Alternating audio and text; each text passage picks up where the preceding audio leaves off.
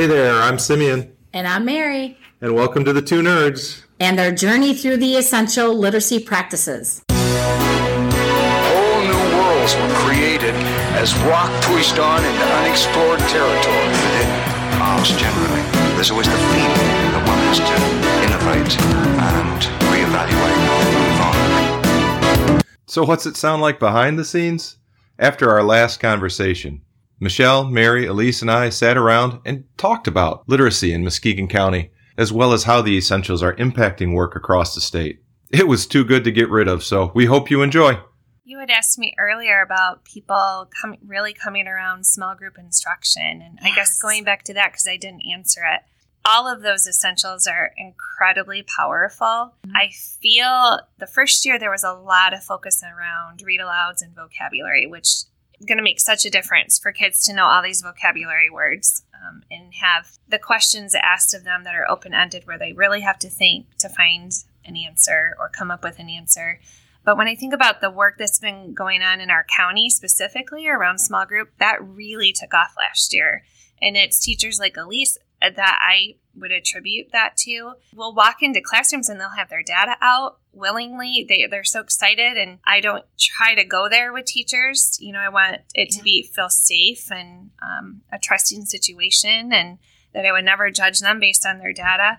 But they're so excited by it, and I feel that that's really catching on in our county small group. Essential practice is really a, a hot topic right now. People are starting to see data go up and they want to show it to people. And as a teacher, I never really felt compelled to do that.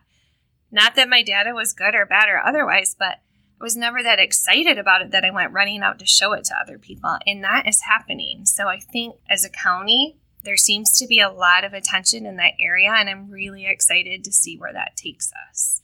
Michelle, when you named that, what a wonderful honor for teachers because both of you named it. Everybody's working really, really hard. And so to have that ability to celebrate with someone else to say, look at all this hard work and investment because it's it's not just those hours within the mm-hmm. day, right? Like mm-hmm. those are the hours outside. It becomes our hobby. On the weekend, sometimes we're putting in that time to get things prepared for our kids.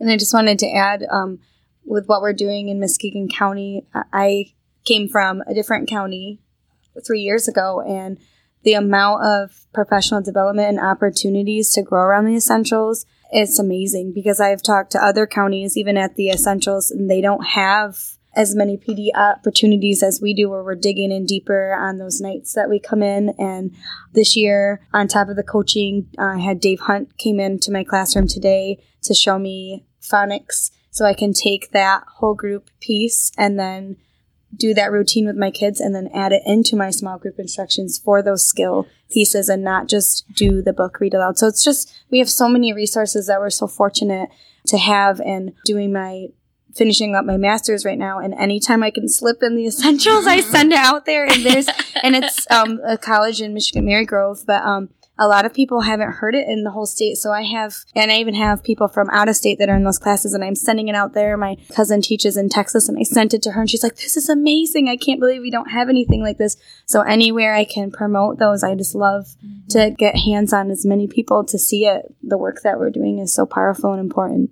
And I think, Elyse when you named that, well, what a beautiful way to bring in the essentials because you named earlier it's not about the curriculum, it's, it's about those practices, and the curriculum is our tool to mm-hmm. deliver the practices. And I know, Michelle, Uh, maybe you can articulate a little bit more. You always have such a beautiful way of naming Uh-oh. of the essentials and how we use the curriculum really to flow through these essentials. And teachers are really, like you had named as well, Elyse, they're seeing themselves in these practices. And it doesn't matter the curriculum, we all can come around these practices. Yeah, I think the practices have brought us back to the reason we went into teaching. It's also given us a common language across our state. We can talk to other people that have knowledge around the essential practices about them. And um, before it was always like, okay, what what curriculum do you have? I have this one, and then mm-hmm. you'd spend twenty minutes sorting out what each of you has, and then you can finally start digging in and having a conversation together. Now it's about practice. It's about mm-hmm. the teachers, kind of like the heart and soul of what they're doing all day long. Um, we know what's best for kids, and when we see it in the, that heavily research based document it gives us a permission to do those things that we've known as teachers that we should be doing all along. it also helps us appreciate our resources like our curriculum. Yes. Everyone says, I can't take on anymore. I can't take on anymore. But when you look at things through the lens of the essential practices, knowing all of the research that went into that, you can really start to filter what you're doing all day long. Oh, I need to have some phonological awareness activities. I need to have some phonics instruction. I need to do a read aloud with intention every single day. I need to pick my vocabulary words. I can't just choose them in the middle of the story I'm reading. I need to be a little more deliberate about them. I need to collaborate with families.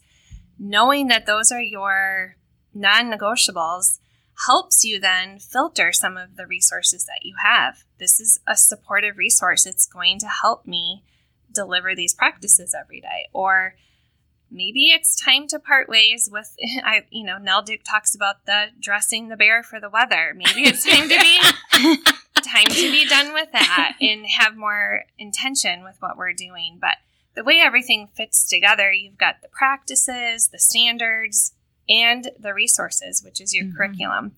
So many teachers now look at their curriculum and really, really appreciate what they have. And on top of that, they know where the hole is that they need to fill. So it's not a bash on curriculum. It actually makes teachers appreciate what they have and dig mm-hmm. some things out of the closet that they haven't touched in a while because it supports what we need to be doing for every kid every day. And then to have the skill to be able to say, but it's missing this component. So now I need to go digging and ask around for something to help fulfill that need. It's really, really neat to see teachers talk about it. They know when we're together, um, there isn't that what curriculum da, da, da, da, da. it's more hey which practice are you focusing on how are you doing it, it's different in a good way And when you name that too, it just made me think back to Elyse when um, the Essential series, when we get to watch you in action and just having that uh, grade level conversations because you sit by grade level. So, Michelle, you is exactly what you were naming. But Elyse, watching you with some veteran teachers at your table, really asking questions and say, what does that look like in your room? And or coming around the essentials of those best practices. And what does that look like? And having them come up to me after the Essential series and say, thank you for making us have to sit with her because this is awesome. Because at first, when people come, they just want to sit with your own school, People I right? The people mm-hmm. they know, and then to having that opportunity to uh, collaborate across the county is mm-hmm. really powerful. Yeah, I- I think there's so much we learn from each other. You I mean, that's the point and purpose, sort of, to these conversations with the podcast. But I also think it's not just in the classroom; it's the school and center-based practices as well. How do we collectively support you and your classrooms with what you're doing every day by, by helping to reach out and engage those parents and, and continue to put literacy right in front of our face so that we don't ever yeah the whole all hands on deck Yeah. mentality mm-hmm. Um, it, I remember when I was interviewing for this job, I was looking at the practices and I felt pretty darn good about them. I, I do all of this in my classroom every day. And then I went to some trainings and I read them over and over and started to realize where my holes were. And I, I would challenge anyone listening to just be really vulnerable and really intentional Mhm. um, and not use it as a checklist because it's easy to do. It, it lends itself nicely to be sort of a checklist. Am I doing this? Yes or no?